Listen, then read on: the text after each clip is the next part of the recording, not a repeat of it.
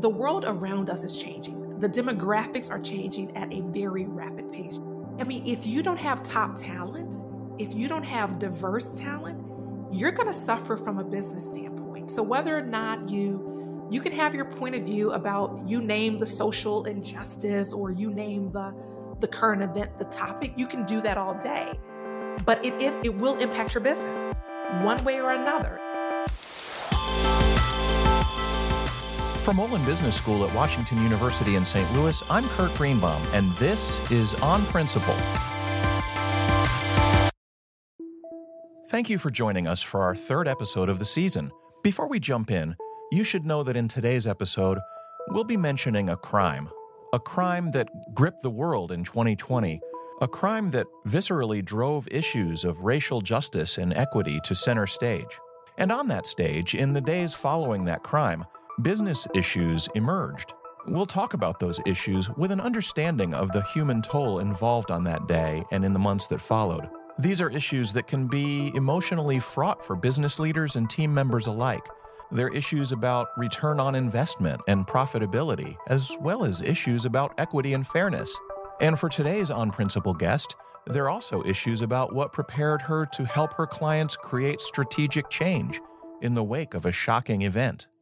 I'm Joyce Trimuel, and I'm a leadership development consultant and speaker. And so, really, what that means is that I've been working with leaders um, from an executive coaching standpoint, as well as really utilizing my 20 plus years of experience in corporate America to help organizations and leaders transform as relates to diversity, equity, and inclusion.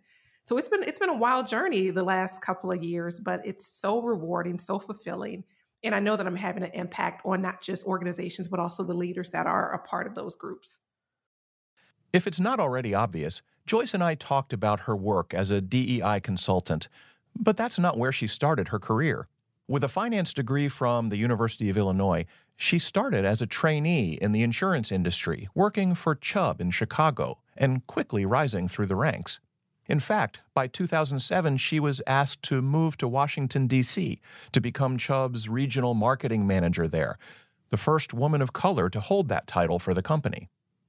A few years later, she moved to Kansas City to be the firm's branch manager there, and again, it was the first time a woman of color held that role in the company.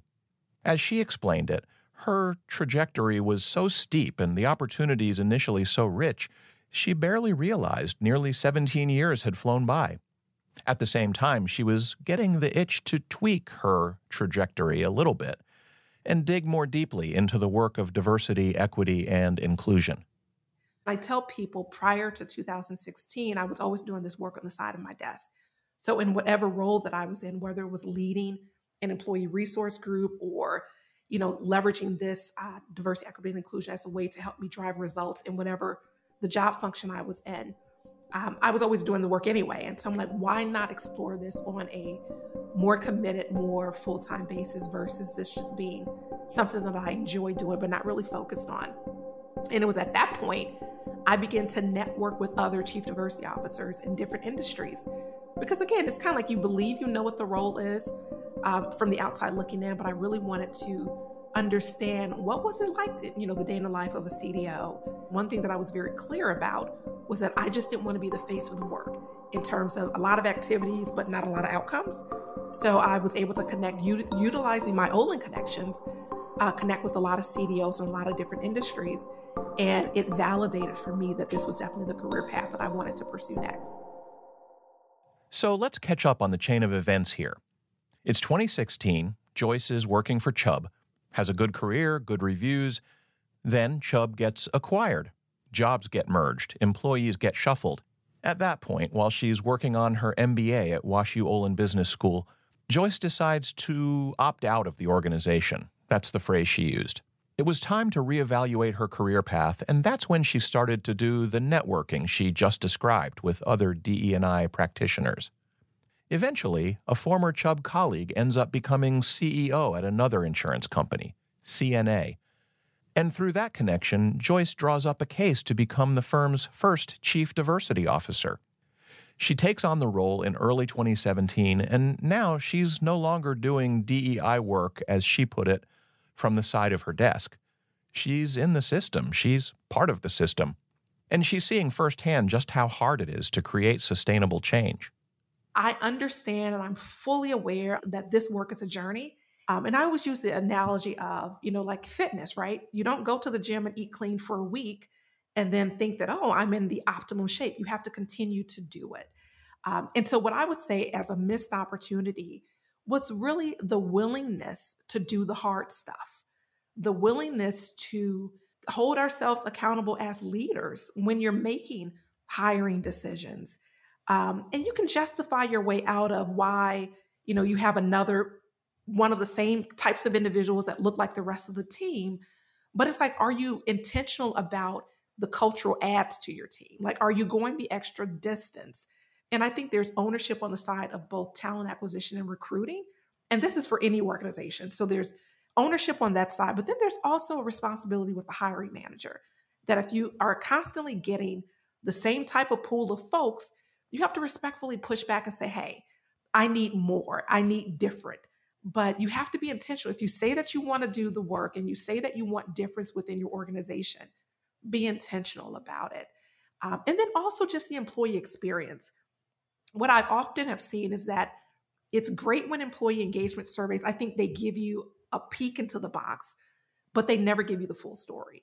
So, what you see on paper is that really representative of how people are experiencing the organization and their leaders. Um, and I think oftentimes there's a disconnect there. Yeah, yeah, I understand. Um, and you know, it's really interesting because it brings to mind something we talked about before we when we were planning to to have this conversation. Yeah.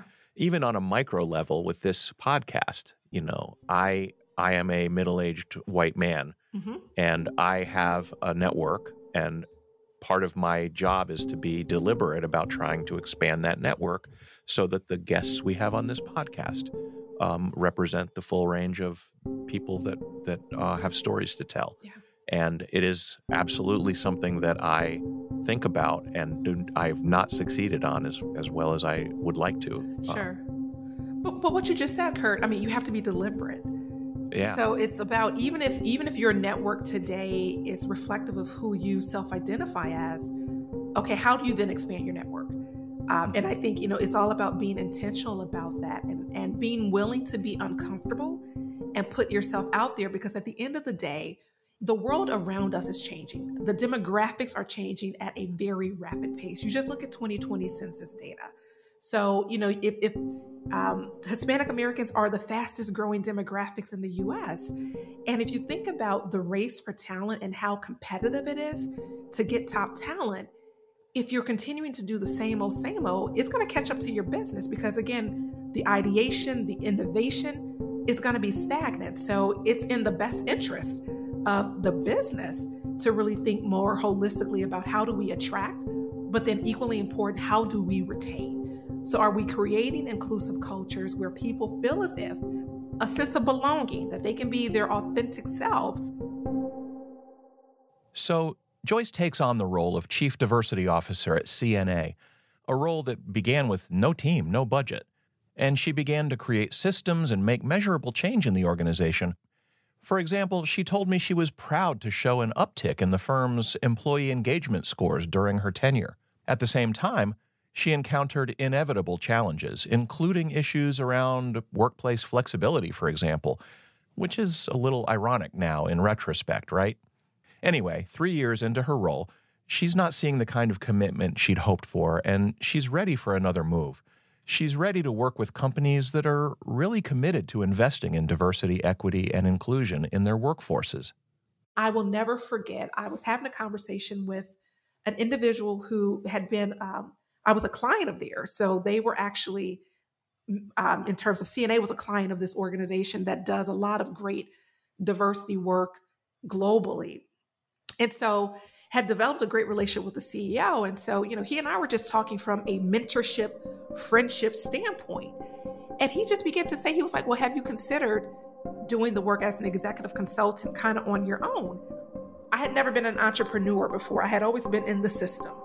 And so the more he and I talked about it, and the fact that I knew I would be supported by someone who had been doing the work for 35 plus years, um, I knew that that was the path for me. And when exactly do you think Joyce chose to strike out on her own, to become an entrepreneur and market herself as a DEI consultant? You guessed it, right at the start of March in 2020. Joyce started posting videos to show off her experience and her perspective on LinkedIn and other social media sites. She was talking up her new opportunity, starting to generate a little bit of buzz about the next chapter. Then, boom, the pandemic shuts down the world. But the truth is, Joyce was kind of okay with that. So, again, in hindsight, it was a blessing in disguise that it would happen because it did allow a little bit of, it took some of the pressure off in terms of having to do this big, big something and do it quickly. It gave me a, a great opportunity to really be thoughtful about how I build uh, my consulting practice. So there we are, March, mid, late March. You're just hung out your shingle. Yep. Uh, the world shuts down.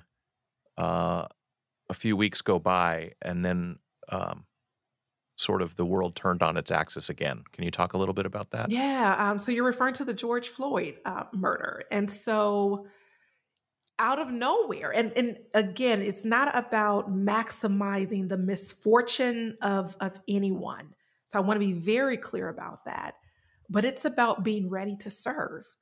Um, and so you think about the fact that I had been doing a lot, I have been doing this work at this point full time for almost five years the fact that I had been very active on social media from March up until end of May, early June, uh, folks knew that I was available. Um, and literally, organizations out the woodwork began to connect with folks like myself in terms of what do we do? How do we respond? Um, you know, we have not done this work before. Can you help us? Um, and we're not talking about, you know, just smaller organizations. We're talking about all the way from nonprofits to global Fortune 50 organizations. I mean, the phones were just ringing off the hook. And even to this day, uh, there's still a lot of interest because of the fact that it's not just about putting out a statement on LinkedIn or some type of platitude where you are, you know, declaring what you believe by way of inclusion and equity. It's about what are you doing about it within the four walls of your organization. And that takes a lot of work. There must have been something about the way you had to compartmentalize all of this um, yeah. from a personal perspective and a professional perspective. Am I right about that? Oh, 100%. talk about it? 100%. Because I I have in my life people that it could have been they could have been George Floyd or they could have been you name the person Brianna, uh, Breonna Taylor. Um, so the fact that you're managing your own emotions around things that are personal for you, but then you're also having to show up and help support individuals who may not necessarily get it. They're experiencing it in a very different way just because they may not be as connected to the challenges and to some of the things that individuals like a George Floyd or you name the name experience on a day to day basis. So there is a lot of being able to compartmentalize um, in terms of your raw emotions that you may be feeling and how you believe everyone should just get it, um, but they may not. Um, but it's also about supporting people in their own journey. So this this murder happened on Memorial Day in 2020.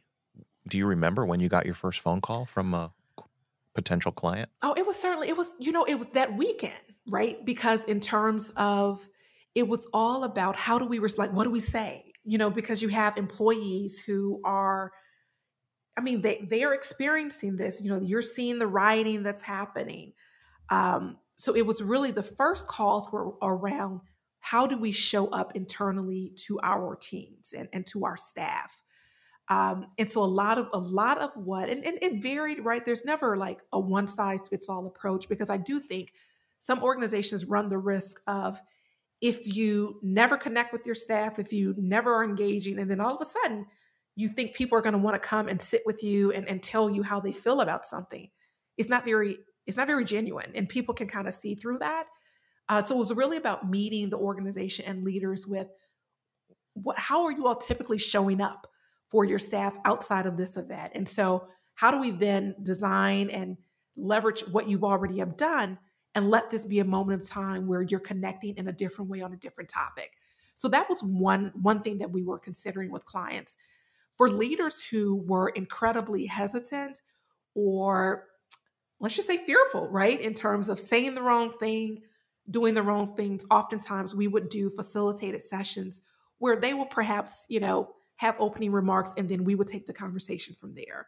Um, because again, you just have to be realistic about the types of leaders that you're working with, and everyone's not capable of really having an authentic conversation around, let's just say, challenging topics that they may not be well versed in, or even not being well versed in, but just incredibly uncomfortable with having. So, were you being called on in that in those first few days and weeks to sort of do triage with some with a, a variety of companies to help them navigate their communication and the way they engaged? And then did those companies sort of winnow themselves out after over time so that you could get into more deeply focused work with yeah. some of them? So Kurt, a lot of what happened was that, you know, you take care of what's in, like what's on fire in the moment. So you kind of have to respond to the immediate need. Because let's just be honest, George Floyd, that's one scenario. That was a national tragedy that we saw. But there are things that are happening in local communities day in and day out that a lot of leaders may be immune to in terms of, you know, it, it doesn't happen to my staff or doesn't happen to my team, but um, I definitely think that there were there it was an eye-opening conversation for a lot of leaders just in terms of of some experiences that these staff members were having um, outside of work. But then how does that then show up in terms of treatment at work? You know, are there things that perhaps organizations are doing intentionally, unintentionally that's creating um, not an inclusive environment? So really, a lot of those listening sessions, it, sh- it it's shown the light on deficiencies within organizations in terms of one of the prevailing themes was that the employee experience is very inconsistent. Um, and a lot of times it's inconsistent for ethnically diverse people. Um, and what does that mean as it relates to, you know, why individuals may be leaving an organization? Or if you really take a look at engagement scores, oftentimes what we've seen is that the engagement of ethnically diverse people is lower than your majority population. Why is that?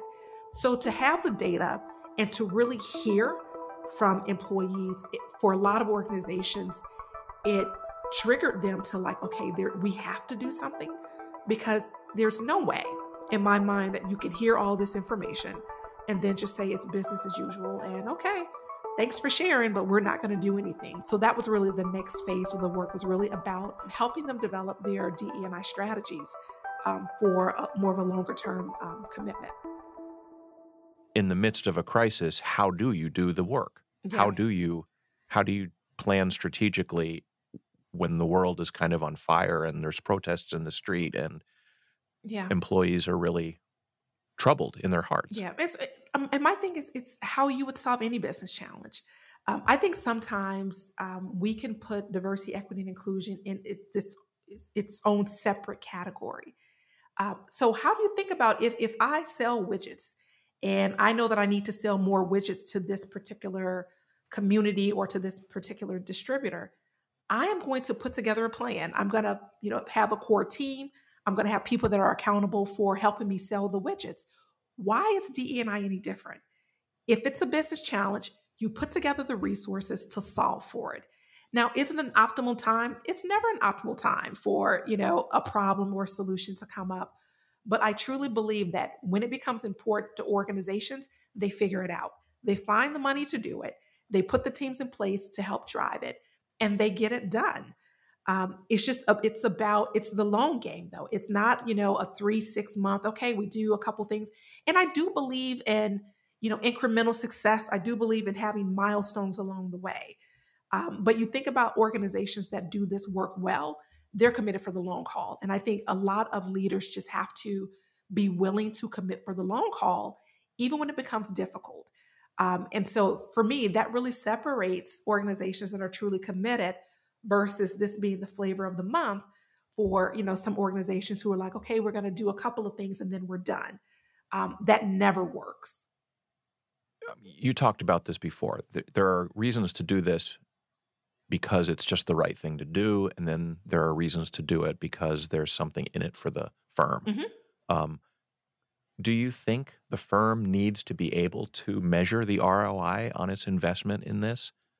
Yeah, I, or and and and if so, how? Yeah, yeah. So you know, my finance degree and my executive MBA degree, um, yes, um, what gets measured gets done. Um, I firmly believe that. Um, and there is a way to measure this work. Now, I'm not going to say you're going to be able to measure everything day one, but you think about uh, leading indicators of success, you know, long term. Um, so, some things that, um, in my mind, a lot of organizations are measuring engagement, right? So, then when you're looking at engagement, oftentimes there's going to be an inclusion index built within your engagement assessment. What does that number look like? What does that mean when you say engagement? So, employee engagement. So, in terms of does my company value difference? Um, do I feel as if I'm included in decisions? Is there a sense of belonging? So, really, it's all about the employee sentiment as to their experience at an organization.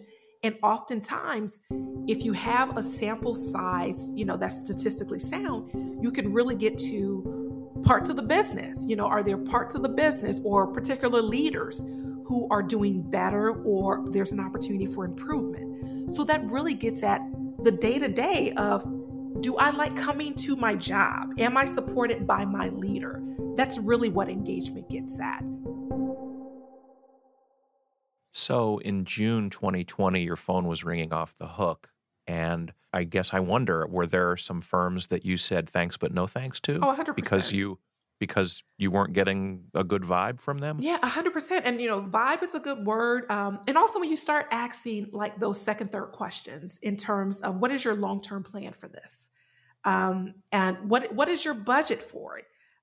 I mean, I just, you just have to be practical about if, you know, you, you want it's kind of like you want um, champagne, but it, it's beer prices. Like you have to be really um, open with people about just like you make the investment in anything else, you have to make the investment in this work. It is not necessarily about you know fattening the pockets of of, of a DE&I practitioner, but you have to put the resources behind it. And then also, you know, I've seen with a couple of organizations where, you know, you you do the assessments, the data doesn't lie in terms of you know, employee sentiment, engagement, current state assessment in terms of profile of your your leadership team. But then they're making excuses for, you know, why the results are what they are. Um, so if you get a lot of pushback or a lot of excuses as to, oh, you know, we tried to recruit, but it didn't work out. I mean, going to one college is not, you know, uh, in my mind, a hearty try.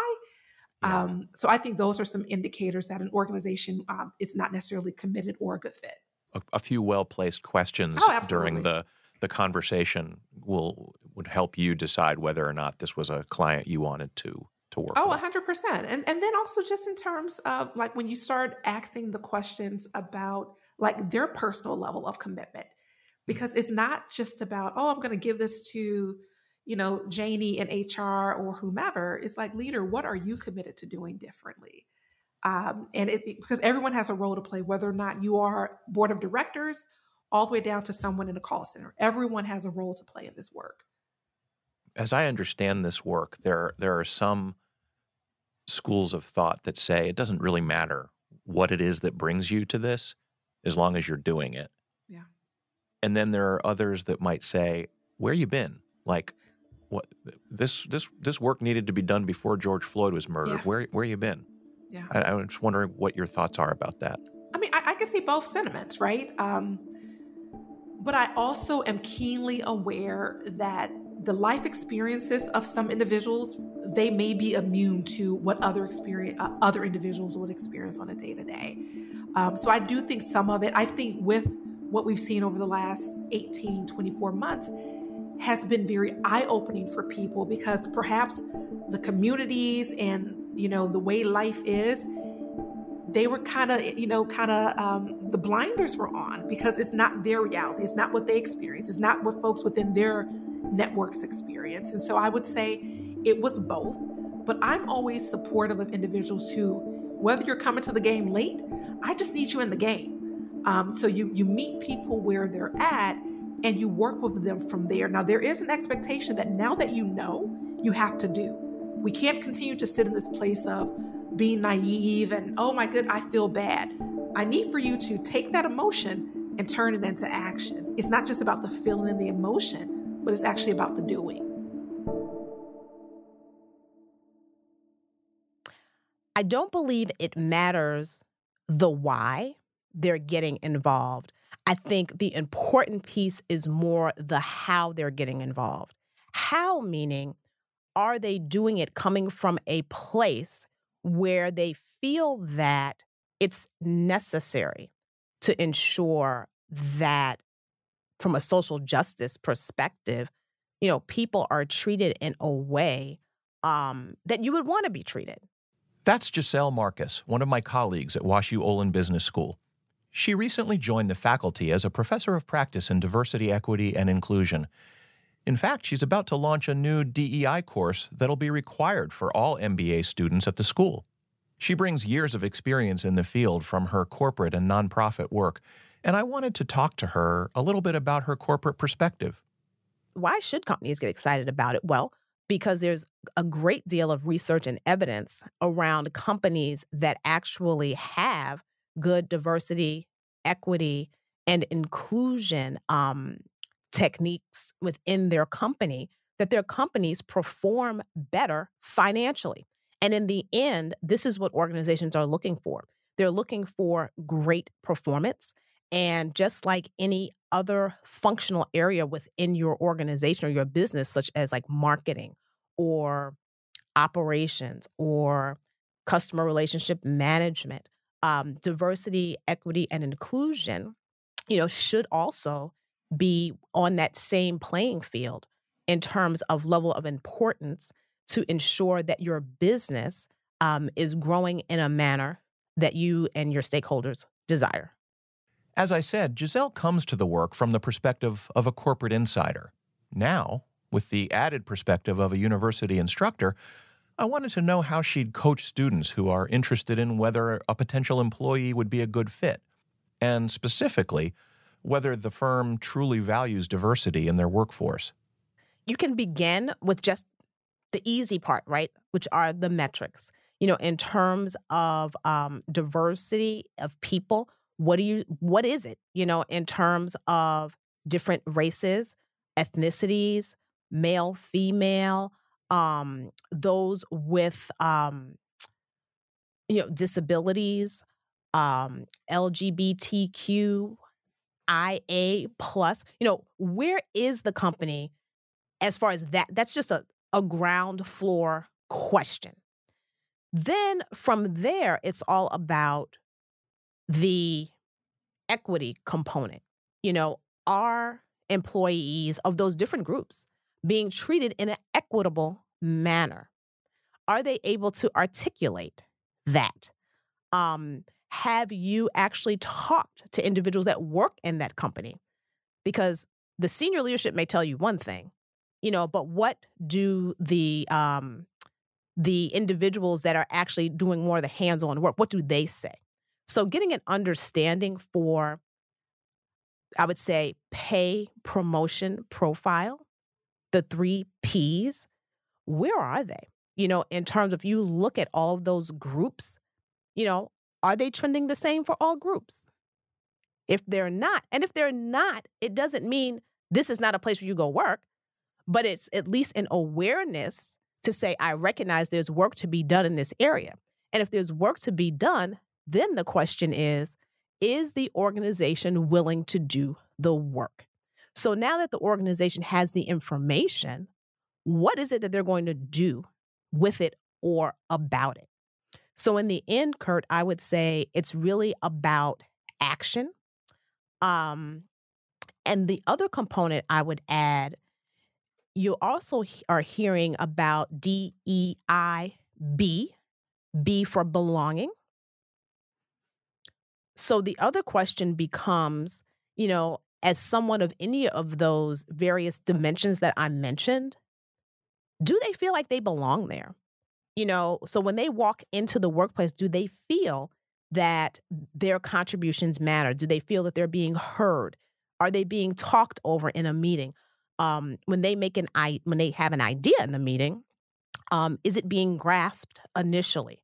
Or does it take someone of another ethnicity or another gender to say it and then it takes flight? So, the aspect of feeling that you belong in the workplace um, is also very important in terms of employee engagement and how you, as an employee, may feel working in that environment. I have all this information now that you've counseled me on that I should be looking at, but how am I getting it? Am I just asking these questions of the company and trusting that they're forthcoming? So, in terms of how do you follow up and get the information from the companies, you can start with their website. More companies are beginning to be transparent in sharing what they're doing on their website. Whether you see it or you don't see it, you should feel free. You know, in terms of your interview process, these are questions. This is what interviews are for. It's actually a two way dialogue. They're trying to figure out would you be a good fit with them, and you want to figure out would you be a good fit for them. Um, so, as a result of that, um, really taking the opportunity to dig deeper, ask in those interviews, but also utilize your resources. You know, go on social media. Who do you know that works at this company? Or who do you know that went to Olin Business School that works at this company? Surely they'd be more than happy to share. And if you don't know someone in a direct way, do you, is there someone in your network that knows someone? Don't be ashamed to ask because once you make a decision to work in a place, ideally, you want to be happy there. So you want to do as much homework as you can before you get there. Now, truth of the matter, oftentimes you'll go somewhere and there'll be something that you learn, you see that you didn't ask about. But before you make the leap to say yes, ask all of the necessary questions that would make you feel comfortable in that environment as it relates to the diversity, equity, and inclusion space. That's how Gisele would counsel job seekers. But remember earlier when Joyce talked about consulting with firms that really wanted to do the work? How do you know? What distinguishes firms that are ready to invest in DEI work? So, how do you know when an organization is ready? It actually starts at the top of the organization. I would say, you know, for I'm going to say obvious reasons, right? Because for you to have a functional area exist, if your CEO is not on board for it, over time, it's it's just not going to be important to the organization. Period. You know, um, so you're kind of pushing, you know, pushing up a hill, and you can never just kind of get to the top of it. So I would say it would start with that, but in having that, it just can't be the CEO, right? He or she has had to ensure that the organization understands that it's important, not, and also not just the executive layer, not just the middle layer, but the people that are doing, the employees that are doing the day to day work, do they get it? So the CEO has the ability to make that kind of work happen. Um, again, it's not easy work, but he or she, you know, can cast that net to make that happen. So I think it starts it starts with him or her. Um, because for it to have sustainability and to have legs, it has to have executive sponsorship. In my conversation with Joyce, we talked about thinking strategically in a crisis versus any other time. I also wanted Gisele's perspective on the subject. So typically, when the hair is on fire, you will suddenly have resources that you didn't have before. so, in a hair on fire situation, this becomes all hands on deck. This is now urgent, red lights flashing. Versus when you're creating a strategic plan based on your normal course of business, you are typically relying on the resources you already have. So I would say that's one of the big differences in terms of developing a strategic plan would be the resourcing that you have that's available to not only create it, but also to implement it. Well, another question on this subject I, I guess I'm also interested in knowing is strategic planning in the DEI area just like strategic planning in any other area of business? Or are there reasons why this is are there sensitivities to this? Are there are there circumstances around DEI planning that make it unique in some way? So I would say that On the general surface, I would say strategic planning is strategic planning. However, there's a twist because it is D&I, just as there would be a twist if it were marketing or if it were finance. You would want people working on that that had some type of knowledge and expertise in that area. Why? Because you want to make it the best plan that you can make it, the best plan that it can be. And I would venture to say, no matter the functional area, you want someone or someone's that have expertise in that space. So, what gives you hope for the future going forward? Yeah, you know, if I if I'm honest, my hope wavers sometimes. Um, just in terms of the pace for change, it seems as if you know often like you, you kind of take two steps forward and then three steps back. Um, but I remain hopeful from the standpoint of the fact that we're having the conversations, the fact that there is a light shown on an opportunity for organizations and their leaders to do different and to do better. Um, so I'm hopeful in that regard. Um, I'm also hopeful because employees are starting to speak up a lot more and they're starting to expect and to hold their leadership teams and their leaders accountable and then, even to that point, you start thinking about board of directors. I'm having even more conversations with boards as of late in terms of what should we be doing different and better. Um, so again, I believe the tone from the top has to be established, and then it trickles down throughout the organization. So I'm hopeful that you know there will be a point in time that there will be no need for the work that I do. Um, do I see that happening in the immediate future? It's unfortunately no uh, just because of, of the pace for change and the fact that organizations are having to manage competing prior. I mean, there's just a lot to manage at this point, and sometimes it's kind of like if, if there's a list of 10 things to do, where does DE and I fall on your list of 10, 10 things to do? Um, so I think sometimes it fluctuates. Um, last year, it was definitely probably in the top three. Um, I'm starting to see it be more in the middle pack right now. Um, so I would say I'm hopeful because of the fact that more organizations are engaged in the work, but I'm also realistic that we're dealing with people, um, and people have to be willing to change and and and be intentional. I remembered at the very beginning of our conversation, you said, "I know I'm having an impact." Yeah. And I just want to ask you about that. Can you talk about that? How? How do you know you're having an impact? Yeah, you know, for me, it's kind of like um, when I see a leader who perhaps 18 months ago was literally afraid to have any type of conversation that was not, you know, quote unquote related to the business, but I see them engaging in a very genuine, authentic way. Um, I see them leaning into discomfort and I see them looking at themselves in the mirror or, you know, figuratively in terms of we have to do better and and and seeing them actually do the work um, for me, that's major impact.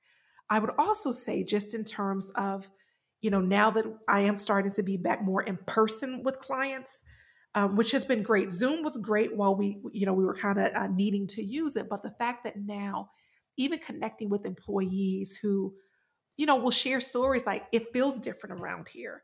So to even hear some of those anecdotal, and sometimes you can't equate it to, well, you know, what was the formula that worked to make it feel different? Um, but the fact that leaders are showing up differently for their teams, to me, that's a win. Um, so some of the things you can see on paper by way of keeping score, but I think for me, um, to hear the stories and to, to see leaders just engage differently, for me, that that's wins across the board.